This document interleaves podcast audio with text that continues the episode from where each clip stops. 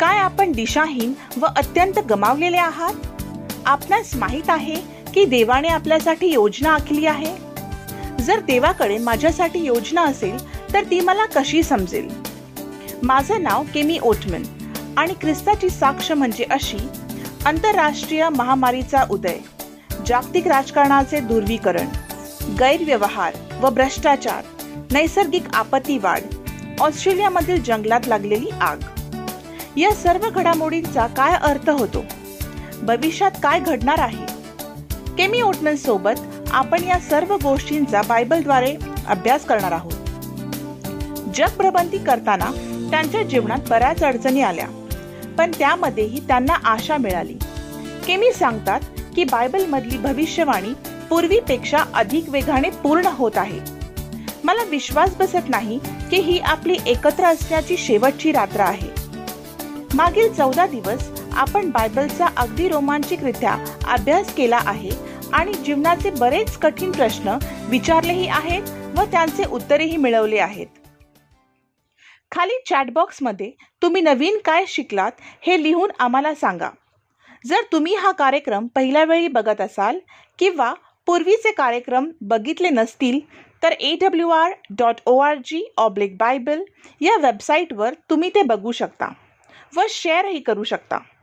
हे सर्व कार्यक्रम तुम्ही सुरुवातीपासून एका क्रमाने बघा. आमची ऑनलाईन टीम तुमच्या कोणत्याही प्रश्नाचे उत्तर देण्यास सज्ज आहे. फक्त लिंकवर क्लिक करून आमच्याशी जोडले जा. आणि ऑनलाईन बायबल स्कूलमध्येही तुम्ही नाव नोंदणी खालील लिंकवर क्लिक करून करू शकता. माझी हीच प्रार्थना आहे आपण असाच बायबल अभ्यास सुरू ठेवाल व ख्रिस्ताच्या अधिक जवळ याल. आजची सुवार्ता आपण एका व्हिडिओद्वारे करणार आहोत. हा व्हिडिओ नासरेतमधील एका माणसाचा आहे आणि तो कशा पद्धतीने देवासाठी उभा राहिला व देव त्या माणसासाठी कसा उभा राहिला? विसाम हा एक मुसलमान म्हणून जन्मला आला असून ख्रिस्ती लोकांचा कसा द्वेष करावा असे त्याला शिकवले होते.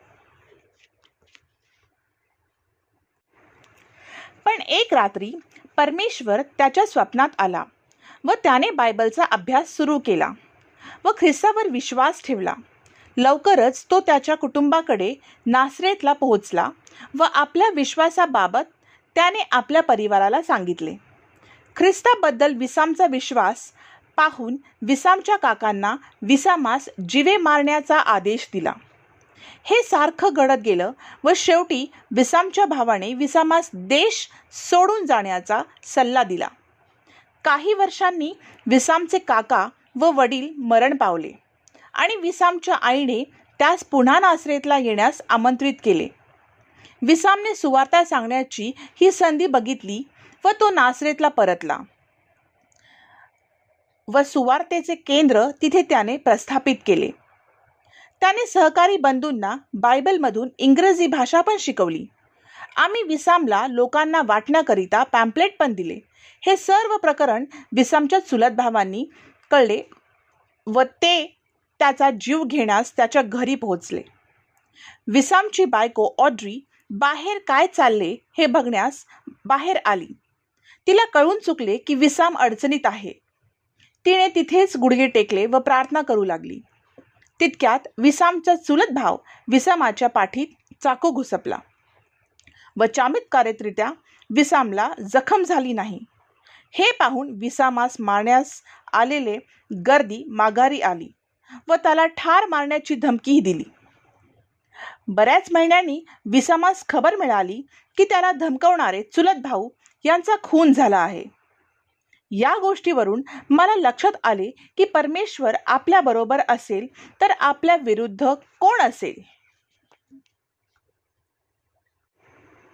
हे प्रकरण समजताच मुसलमान समाज क्रोधित झाला आणि विसामने ही संधी साधून Adventist World Radio cell phone evangelism या माध्यमाचा उपयोग सुरू केला. जमील नावाच्या व्यक्तीची मदत घेऊन विसामने त्याचे संदेश अरबी भाषेत तयार केले. जमील दिवस रात्र हे संदेश अरबी भाषेत भाषांतर करत असे. जमीललाही संदेश इतके आवडले की तिने ते संदेश तिच्या बॅप्टिस्ट चर्चच्या पालकाला व मित्रांना सांगितले. आणि त्या पाळकाने विसाम यांना त्यांच्या चर्चमध्ये संदेश देण्यासाठी आमंत्रित केले. विसाम यांनी शास्त्रातील भविष्यवाणी त्या चर्चमधून सांगितली व आरोग्याविषयी एलेन व्हाईटचा संदेशही दिला. त्यांच्या संदेशाद्वारे त्या चर्च मंडळीचे हृदय परिवर्तन झाले व जवळपास सर्व मंडळीने एस डी ए चर्चमध्ये येऊन बाप्तिस्मा घेण्याचा निर्णय घेतला.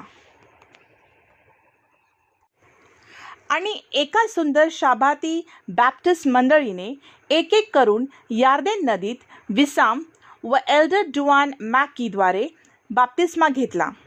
तुम्हाला ही सामर्थ्यशाली साक्ष वाटत नाही का?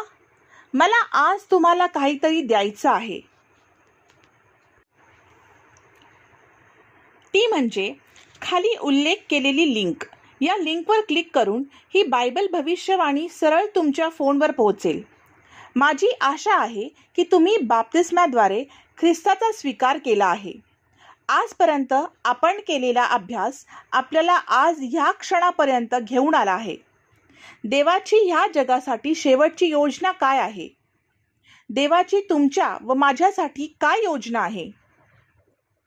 आपण परमेश्वराची सुवार्तापासून शेवट सुरुवातीपासून शेवटपर्यंत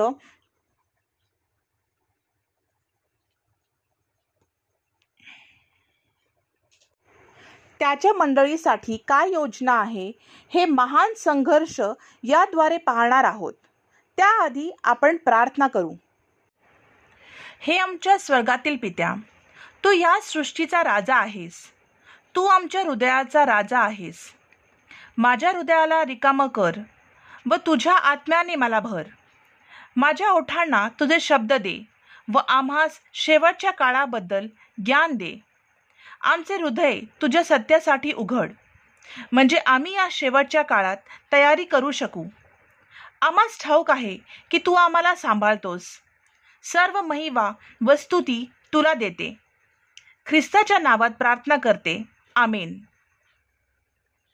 मला हा संदेश तुम्हापर्यंत पोहोचण्यास खूप आनंद होत आहे. कारण या संदेशाने मला स्वर्गाची दिशा दाखवली आहे. आज आपण ख्रिस्त व सैतानातील महान संघर्ष याबाबत शिकणार आहोत. उत्पत्ती ते प्रकटीकरण पर्यंत जसा आपण गाजराचा रस काढतो तसेच आपण शास्त्राचा रस काढणार आहोत. मी जे आता तुम्हाला सांगेल त्याची तुम्ही डोळ्यासमोर कल्पना करा.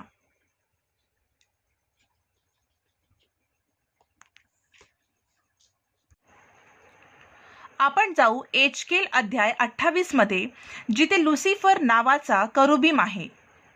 निर्गम पंचवीसव्या अध्यात करुबीमने पवित्र स्थानाचा वेढा घेतला. देवाने मोशेस हे पवित्र स्थान बांधण्यास आज्ञा दिली.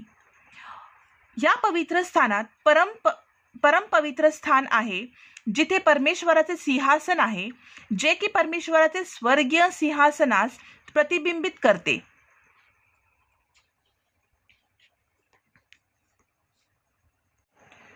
निर्गम पंचवीसाव्या अध्यात करुबीमने पवित्र स्थानाचा वेढा घातला आहे. देवाने मोशेचे पवित्र स्थान बांधण्यास आज्ञा केली होती. या पवित्र स्थानात परमपवित्र स्थान आहे जिथे परमेश्वराचे सिंहासन आहे जे की परमेश्वराचे स्वर्गीय सिंहासन प्रतिबिंबित आहे. याच परमपवित्र स्थानात कराराचा कोशही आहे ज्यावर दयासन आहे. हे दयासन म्हणजे परमेश्वराचे सिंहासनाचे प्रतिबिंब. स्वर्गात परमेश्वराच्या सिंहासनाचा पाया म्हणजे त्याचे नियमशास्त्र. दहा आज्ञा कराराच्या कोशामध्ये ठेवलेल्या असत बायबल सांगतं की या दहा आज्ञाचे दोन्ही बाजूला दोन देवदूत होते. संरक्ष संरक्षण करण्यासाठी. आता लुसिफर बाबत बोलूया. लुसिफरचे काम होते परमेश्वराच्या सिंहासनाची रक्षण करणे. तो नेहमी देवाच्या उपस्थितीमध्ये असत. एच केल अठ्ठावीस आपल्याला सांगते की लुसिफर अगदी परिपूर्ण होता जोपर्यंत त्याच्या मनात पाप घडले नाही. बायबल सांगतं की पाप करणे म्हणजे आज्ञा मोडणे. म्हणजेच लुसिफरने नियमशास्त्राचे संरक्षण करण्याऐवजी तो त्याच नियमांच्या विरोधात उभा राहिला. म्हणजेच पहिले पाप हे स्वर्गात घडले. लुसिफरने एक तृतीयांश देवदूतांना परमेश्वराच्या विरुद्ध उभा केले. इतक्या शेकडी शेकडो दूतांना देव विरुद्ध करणं सोपं नाही. त्याने नक्कीच त्यांना ही फसवत फसवलं असावं. यशया चौदा आपल्याला सांगते की लुसिफरला परमेश्वराप्रमाणे महान होण्याची इच्छा होती. तुम्ही या बाबतीत आधी ऐकलंच असेल की आपल्याला धार्मिक होण्यासाठी कुठलाही नियमशास्त्राची गरज नाही. हीच गोष्ट सांगून लुसिफरने देवदूतांना फसवले. मला आशा आहे की आपण अजूनही डोळ्यासमोर कल्पना करत आहे कारण त्याच कारण प्रकरणामुळे सध्या जगाची ही अवस्था आहे. पण या सर्व गोष्टी अगदी थोड्याच काळासाठी आहेत. पण या सर्व गोष्टी अगदी थोड्याच काळासाठी आहेत. पुढे असे झाले की लुसिफर व त्याच्या दूतांना स्वर्गातून बाहेर काढण्यात आले. परमेश्वराने लुसिफरचा तिथेच न्याय का नाही केला? असा प्रश्न तुम्हाला कधी पडला नाही का? याचं उत्तर जितकं सोपं आहे तितकेच खोलही आहे. अनुवाद एकोणीस पंधरा एकोणीसमध्ये देवाने मोशेला दिलेल्या नियमात असे म्हटले आहे की जर दोन व्यक्तीमध्ये वादविवाद झाला असेल तर तोच विवाद सोडवण्यास तिसऱ्या व्यक्तीने मध्यस्थी करावी. आता हाच नियम स्वर्गात लागू करून आपण पाहू. इथे दोन व्यक्तींमध्ये म्हणजेच परमेश्वर व लुसिफरमध्ये वाद निर्माण झाला आहे. आणि लुसिफरने देवावर आरोप केलेला आहे. मग आता दोघांना मध्यस्थी कोण करेल? कारण देवावर आरोप झालेला आहे तर देव मध्यस्थी व न्याय दोन्ही एकत्र कसं करेल? येजकील अठ्ठावीस सतरामध्ये देव म्हणतो मी तुला भूमीवर आदळले राजांनी तुझा तमाशा पाहावा म्हणून त्यांच्या पुढे मी तुला टाकले. आता लुसिफरचा न्याय कोण करेल? लुसिफरने विचार केला असेल की मनुष्य कोण आहे जो माझा न्याय करेल? लक्षात घ्या आपण मागील काही दिवसात एक हजार वर्ष व न्यायनिवाडा याचा अभ्यास केला होता. न्यायाधीश होण्याकरिता गुणवत्ता लागते. पहिली गुणवत्ता म्हणजे गुन्हा म्हणजे काय हे त्यांना माहिती नसावे. जेव्हा लुसिफरने पाप केले तेव्हा मानवजाती निर्माण झाला नव्हता. म्हणजे न्यायाधीश होण्याची पहिली गुणवत्ता मानवाला आहे. दुसरी गुणवत्ता. ती व्यक्ती नियम पाळणारी असावी. जेव्हा आदाम व हवेचे हवेची रचना झाली तेव्हा परमेश्वराने त्यांचे नियम त्यांना नियम शिकवले होते. तिसरी गुणवत्ता बरे वाईट यामधला फरक सांगता आला पाहिजे. पहिले करंती करास पत्र सहा दोन तीन सांगते आपण देवदूतांचा न्यायनिवाडा करणार आहोत हे आपणास ठाऊक आहे ना? म्हणजेच मानवाकडे न्याय करण्याची संपूर्ण गुणवत्ता आहे.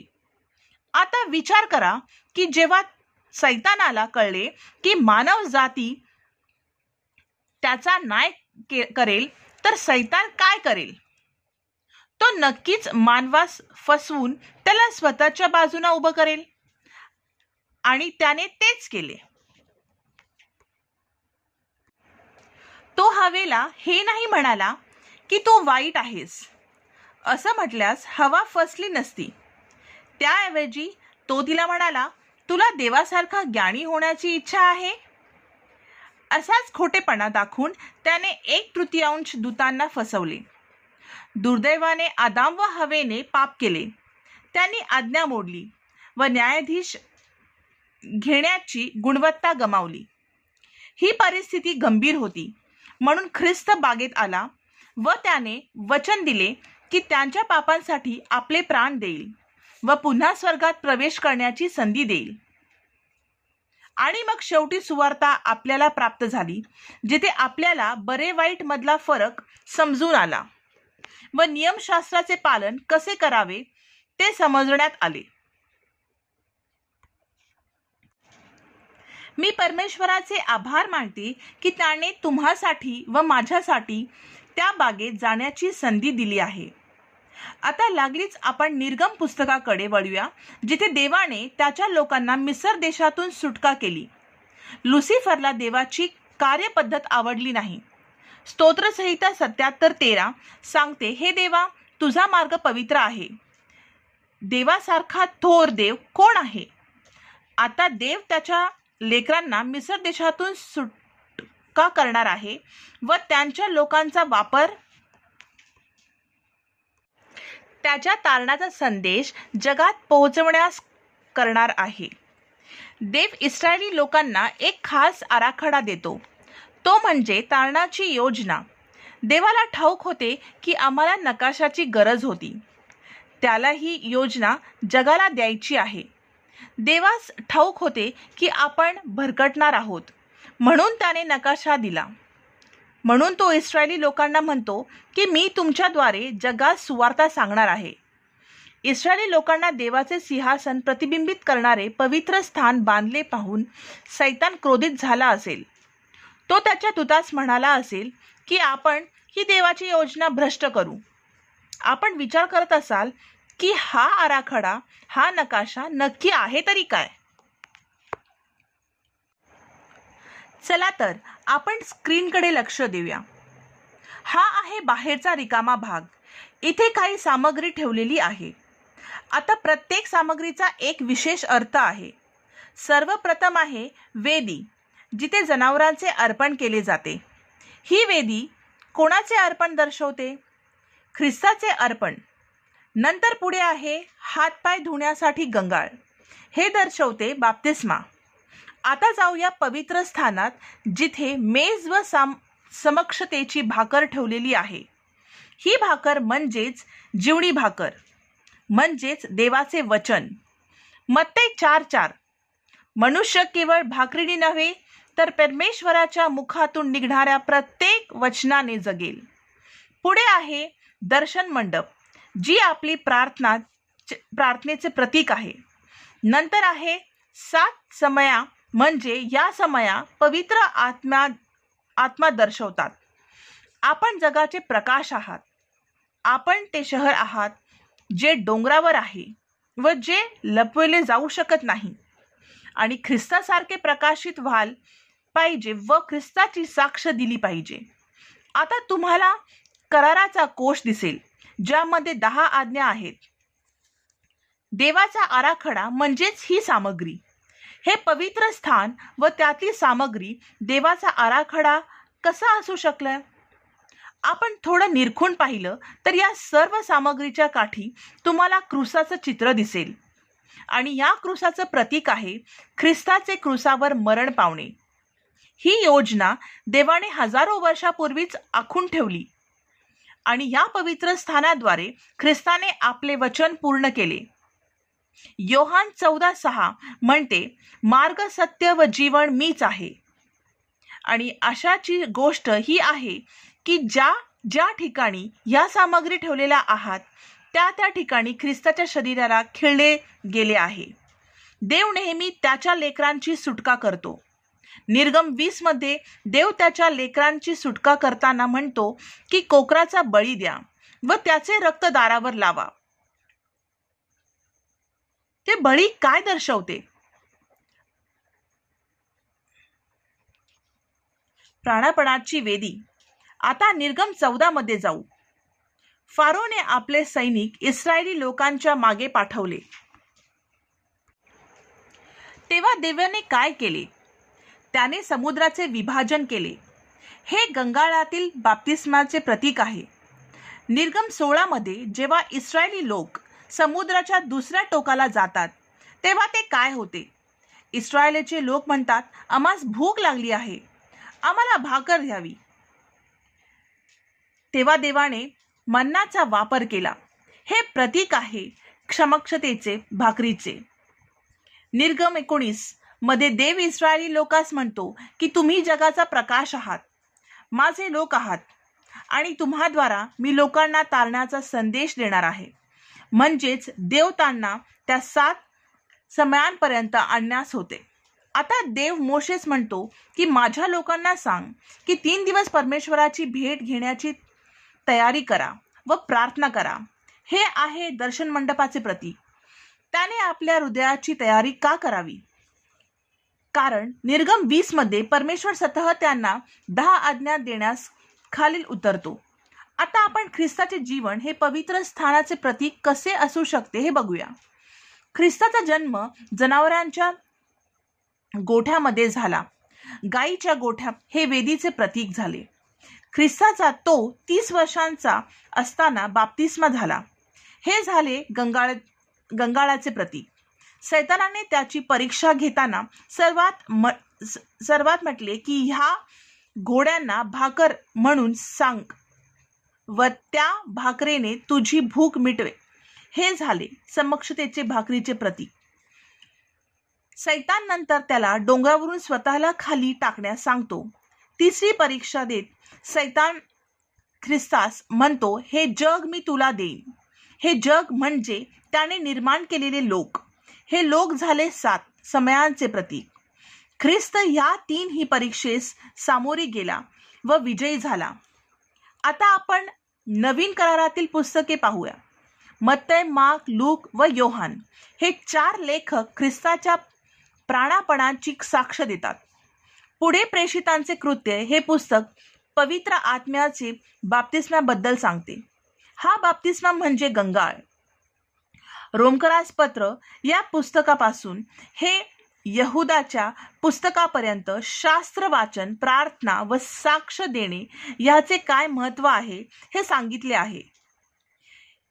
हे प्रतीक झाले पवित्र स्थानाचे. आणि मात्र येथे प्रकटीकरण पुस्तक ज्यामध्ये परमेश्वराचे सिंहासनाचा उल्लेख केला आहे हे प्रतीक झाले परमपवित्र स्थानाचे. असे आहे तारणाची योजना. तर आम्हाला कळून चुकले आहे. तारणाची प्रक्रिया काय आहे? रोमकरास पत्र दहा नऊ म्हणते मी आधी कोणाचा स्वीकार करावा? ख्रिस्ताचा? जर मी खरोखर ख्रिस्तावर प्रीती करतो तर माझा बाप्तिस्मा झाला पाहिजे व ख्रिस्ताच्या मार्गावर चालायचं आहे. त्याचे वचनाचा अभ्यास करायचा आहे व त्यांच्याशी नाथ घट्ट करायचं आहे. मला त्याची साक्ष जगाला दे सांगायची आहे. मला त्याची आज्ञा पाळायची आहे. योहान चौदा पंधरा. सांग ख्रिस्त म्हणाला जर तुम्ही माझ्यावर प्रीती करता तर माझी आज्ञा पाळा. आता ह्या गोष्टीचा क्रोध सैतानाला नक्कीच येणार. पूर्ण जुन्या करारात त्याने देवाच्या लेकरांना फसवायचा प्रयत्न केला आहे. कल्पना करा की देवाच्या तारणाचा आराखडा हा एक फुटबॉल आहे. व त्याने इस्रायली लोकांस सांगितले हा फुटबॉल घ्या आणि मैदानात जा. पण इस्रायली लोक देवाच्या देवाची वाट सोडून भरकटून जातात आणि देव ही त्यांना आवडत नाही. यामुळे त्यांना बाबेलमध्ये बंदिवास भोगावा लागतो. मग काय होते? मग आपल्याला दानियलच्या पुस्तकात पहिल्या तीन भविष्यवाण्या मिळतात. पहिलं भविष्यवाणी म्हणजे सत्तर आठवड्यांचा काळ. ही भविष्यवाणी अशी आहे की पवित्र स्थान ज्याकडे ज्याच्याकडे आपले लक्ष वेधून घेत आहे तो सत्तर आठवड्यांनी येणार आहे. आणि जर तुम्ही त्याचा स्वीकार केला नाही तर मी हा आराखडा तुमच्याकडून काढून घेईल व अन्य कोणाला सोपवेल. आणि असे झाले इस्रायलाने बंड केला व ख्रिस्ताच्या क्रुसावर जीव घेतला. आणि ख्रिस्ताने जेव्हा प्राण सोडला तेव्हा काय घडलं? पवित्र स्थाना स्थानामधील पडदा दोन भागात वरून खाली पर पर्यंत फाटून गेला. पड्यां पडद्याचे फाटून जाणे हे दर्शवतं की आता पृथ्वीवरील आराखडा संतुष्टाने आला आहे.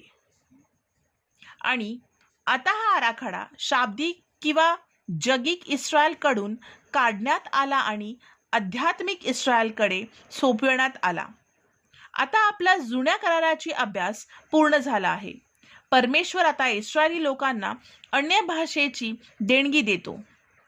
जेणेकरून स्वर्गीय पवित्र स्थानाची व स्वर्गीय याजक ख्रिस्ताची सुवार्ता जगात पोहोचवली जाईल. आणि हे आध्यात्मिक इस्रायल इतक्या जोमाने मैदानात जातात की त्यांना थांबवणे अशक्य आहे. आता सैतान म्हणतो त्यांना थांबवणे गरजेचे आहे.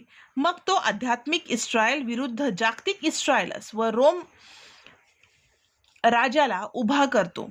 पण सैताना समजते की जितके जास्त लोक ख्रिस्तासाठी आपले प्राण गमावतील त्यापेक्षाही अधिपटीने सुवार्ता प्रचार होत आहे.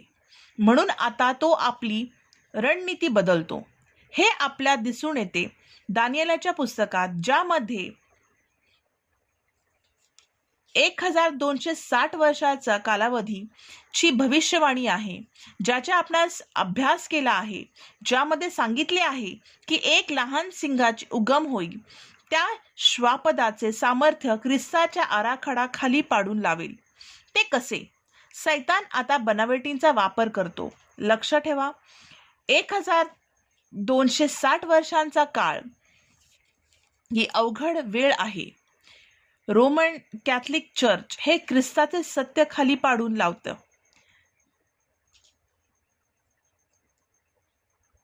प्राणपणाची वेदी म्हणजेच ख्रिस्ताचे प्राणपणाचे सत्य फेटाळून लावतं व त्याच्याऐवजी धार्मिक पुढाऱ्यांचे पापांची कबुली देण्याची प्रार्थना पुढे आणतं. लोकांना हे शिकवतं शिकवलं जातं की ख्रिस्ताचे प्राणपण पापांची क्षमेसाठी पुरेसे नाही. म्हणून तुम्ही ही प्रथा पाळाय पाळायची पाण्यात बुडून बाप्तिस्मा करायचा सत्य फेटाळून लहान बालकांवर पाणी शिंपडून बाप्तिस्मा करण्याची प्रथा सुरू केली. एवढेच नव्हे तर पवित्र स्थानात जाऊन त्यांनी जाहीर केलेले की परमेश्वराचे वचन मनुष्याला समजायला अवघड असते म्हणून तुम्हाला धार्मिक पुढारीची गरज आहे असे शिकवण्यात आले. आणि अशा प्रकारे रोमन कॅथलिक चर्चने रूढी परंपरा सुरू केल्या आणि परमेश्वराच्या वचनाचे महत्त्व कमी केले. आणि एवढेच नाही तर सामान्य माणूस देवाकडे स्वतः जाऊ शकत नाही व सरळ प्रार्थना करू शकत नाही. म्हणून धार्मिक पुढारी स्वतः जाऊन धूपवेदी जवळ जाऊन तुमच्यासाठी प्रार्थना करतील म्हणून तुम्ही पुढाऱ्यांकडे जावं असं शिकवण्यात आले. त्यांनी एक विशेष खोली तयार केली ज्याच्या एका पडद्याआड दोन भाग दोन भागात विभाज केलेले आहेत. एका भागात मनुष्य बसेल व त्याची पापे पडद्याच्या दुसऱ्या भागात बसलेल्या पुढाऱ्याकडचे कबुली करेल व त्यास परमपवित्र स्थानाचे स्वरूप दिले. शेवटी परमेश्वराने दिलेल्या दहा आज्ञांमध्ये फेरबदल करून श शनिवार हा शाबात दिवस बदलून रविवार हा शाबात म्हणून पाळायची असे जाहीर केले. सैतानाला लोकांना का लोकांना कसं फसवायचं हे चांगल्या प्रकारे माहिती आहे. आता पुढे काय? मग तेवीसशे वर्षांची वेळ अठराशे चव्वेचाळीस या साली संपुष्ट येते माझ्या प्रियांनो याची तुम्ही खोलवर अभ्यास तुमच्या पाळका संपर्क करून करू शकता. दानियल आठ चौदामध्ये सांगितले आहे की तेवीसशे वर्षांचा काळ संपला आणि मग पवित्र स्थानाचे शुद्धीकरण होईल. तुम्हाला ठाऊक आहे की पाचशे वर्षांच्या काळात काय होईल? परमेश्वर त्याचं सत्य व ख्रिस्ताची सुवार्ता उघडकीस आणेल. आपण पुन्हा आपल्या अभ्यासाकडे वळूया. तेराव्या शतकात जॉन वायक्लिफ नावाची व्यक्ती पुढाकार घेते. जॉन वायक्लिफ यांनी पवित्र शास्त्राचे भाषांतर सामान्य माणसाला कळेल अशा भाषेत केले. जॉन मूळचे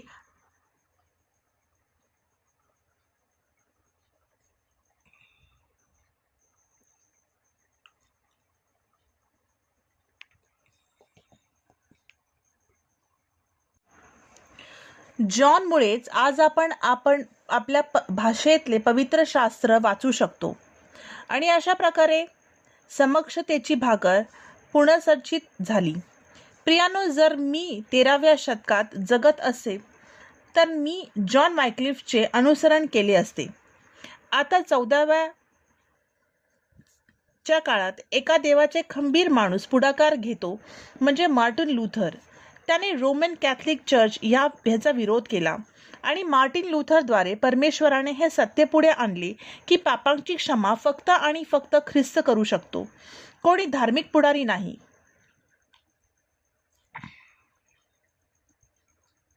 याला लुथरने चळवळ असे नाव देण्यात आले. मग पंधराव्याच्या शतकात जॉन कॅल्विन यांनी प्रेस्बिटेरियन चळ प्रेस्बिटेरियन चळवळ सुरू केली. त्यांनी प्रार्थनेचे महत्त्व लोकांना समजून दिले व धूपवेदीची सत्यता समोर आणली.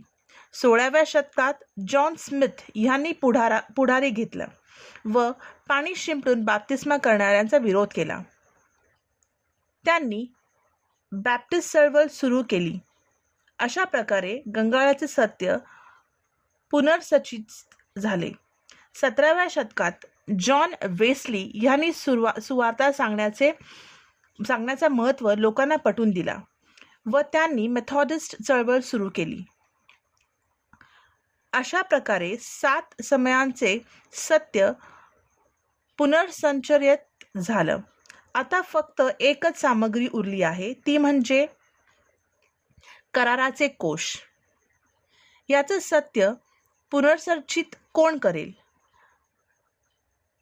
अठराशेच्या शतकात परमेश्वर सेवन्थ डे ॲडव्हेंटिस्ट मंडळी उभी करतो ज्याद्वारे शबाताचे महत्त्व लोकांपर्यंत पोहोचवतो. शब्बात हा तारणाचा शिक्का आहे ज्याद्वारे आपले तारण होणार आहे. परमेश्वराला तुम्हाला सत्य सांगायचे आहे. प्र प्रकटीकरणच्या सातव्या अध्यात सांगितले आहे की ज्यांच्या परमेश्वराचा शिक्का असेल त्यांचेच तारण होईल. आपण पाहतो प्रकटीकरणाच्या चौदाव्या अध्यात पाहिले देवदूत कशा प्रकारे सुवार्ता जगात घेऊन जातात अवघड काळातही हे सत्य लपून ठेवले गेले होते. लुथरन बॅप्टिस्ट मेथॉडिस्ट प्रेस्बिटेरियन यांनी आपले कार्य केले. आता एस डी ए मंडळी आपलं कार्य करत आहे. अठराशे चव्वेचाळीस पास साली पासून एकोणीसशे अठ्ठ्याऐंशीमध्ये कॉलस्टेट विरुद्ध स्टॅनफोर्ड हे संघ रुग्बी सामना खेळत होते. कॉलस्टेट फक्त एका गुणाने मागं होते व स्टॅनफोर्डने जिंकण्याचा जल्लोष आधीच सुरू केला. तितक्यात बॉल पहिला खेळाडूने घेतला व स्टॅनफोर्ड संघाच्या खेळाडूने चकवून दुसरा खेळाडू सोपावला. असे करत करत शेवटी बॉल सहाव्या खेळाडूपर्यंत पोचला व त्याने गुण मिळवण्याच्या रेग ओलांडली व गुण मिळवला. असे सैतान आपल्या कार्याच्या आडवा येतो व आपल्याला जिंकण्यापासून तो थांबवतो. त्याला वाटतं की खेळ संपला आहे. पण देव आपल्याला खेळ संपवायचा आवाज आवाहन आज करत आहे. अठराशे सव्वेचाळीस सालाची ही शेवटची भविष्यवाणी आहे. वेळ संपत आला आहे. प्रकटीकरणातील तिन्ही देवदूतांचे संदेश लोकांपर्यंत आपल्याला घेऊन जायचे आहेत. चला तर आपण वेळ निघून जाण्याआधीच नोहाच्या तारूमध्ये जाऊया. प्रकटीकरण पंधरा व सोळा सांगते की देवदूत परमपवित्र स्थानातून शेवटच्या सात पिढा घेऊन येत आहे. ह्या पिढा त्यांना होतील ज्यांनी ख्रिस्ताचा संदेश नाकारला.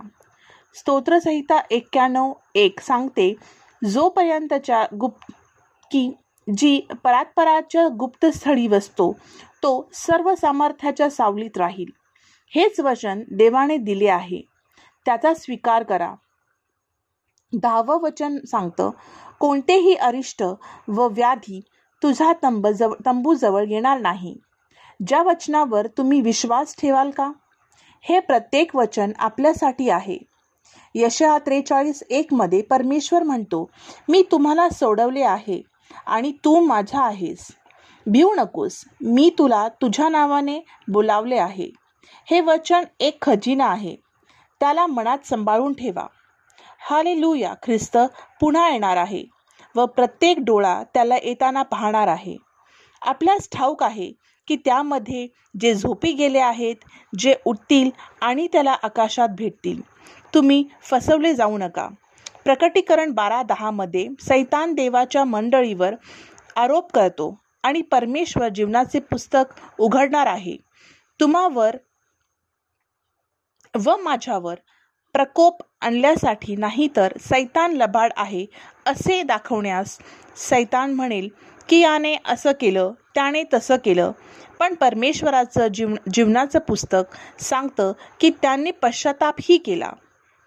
ते पांढरे शुभ्र आता व ते माझे आहेत. आता जेव्हा न्यायची वेळ येईल तेव्हा धार्मिकांना ते पुस्तक बघायला भेटेल व तेही देवदूतांसह एका सुरात गीत गात असतील. आणि मात्र एक हजार वर्षानंतर परमेश्वर स्वर्गातून पृथ्वीवर येईल आणि अधर्मी लोक मरणातून उठ उठवले जातील. तेव्हा हे दृष्ट एखाद्या चित्रपटासारखं असेल पण सत्य असेल.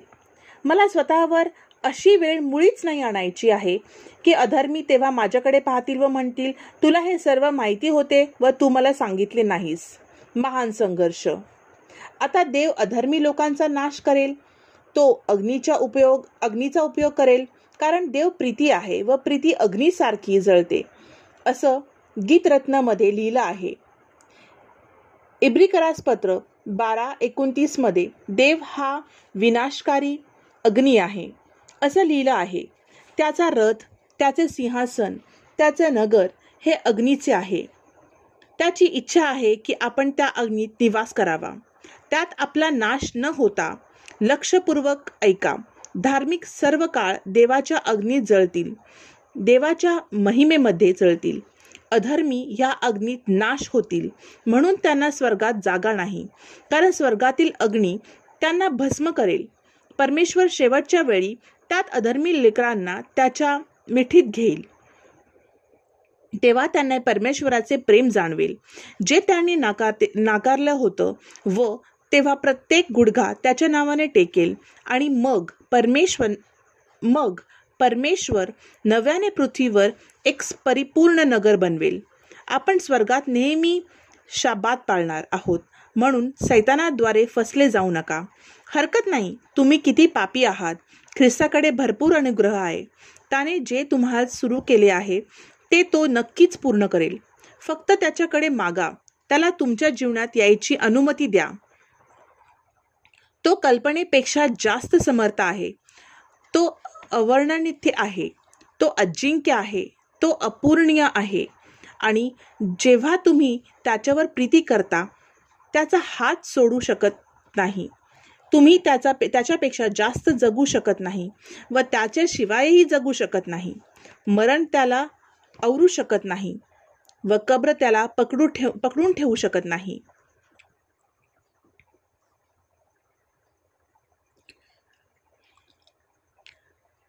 आपण प्रार्थना करूया. हे आमच्या स्वर्गातील पित्या या जगाचा राजा मी प्रार्थना करते की तुझे तुझी लेकरं तुझ्या सत्यात खंबीर राहो.